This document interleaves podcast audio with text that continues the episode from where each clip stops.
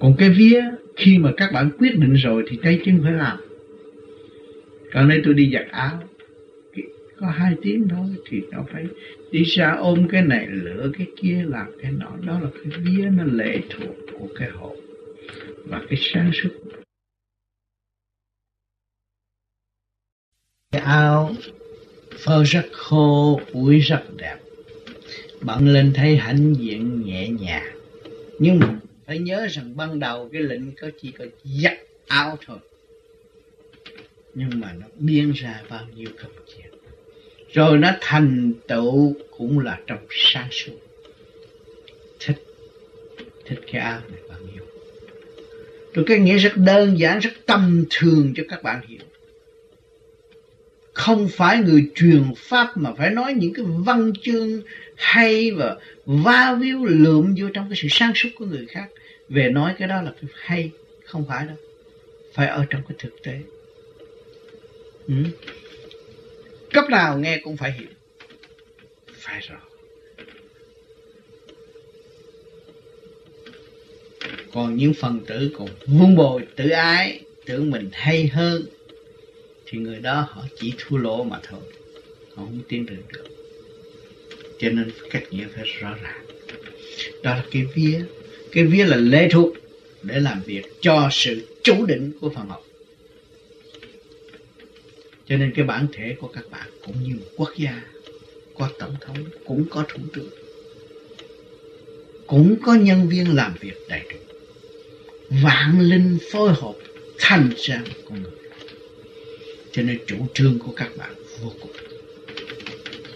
Ai ăn hiếp ai động bạn một chút là bạn không chịu. Ngủ cả, cả đêm cũng ngủ không được. Nghĩ cách trả thù. Eo hẹp.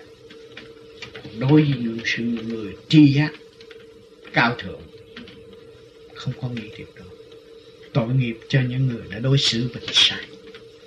Và thương yêu cho một ngày kia họ thức giác họ hiểu họ họ mới hiểu mình mình phải dày công và xin gửi điển thiện lành cứu độ cho người.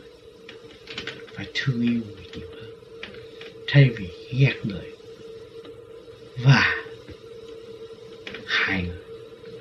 Bởi vì một cơ thể của con người, trong đó có hồn, có vía, sự quy định của thượng đế gửi xuống đây là việc nó là một vị thượng đế. Mình không nên nghĩ cái chuyện giết nó là hay là hại nó nếu mình có cái óc giết nó hay là hại nó là mình mang tội được tôi nói các bạn phải suy nghĩ cái đó, quan trọng nhất. Bạn muốn giết ai hay là hại ai? Bạn là đặt người có tội. Chắc chắn như vậy. Mà bạn thương yêu, cứu giúp bạn mới giải thoát.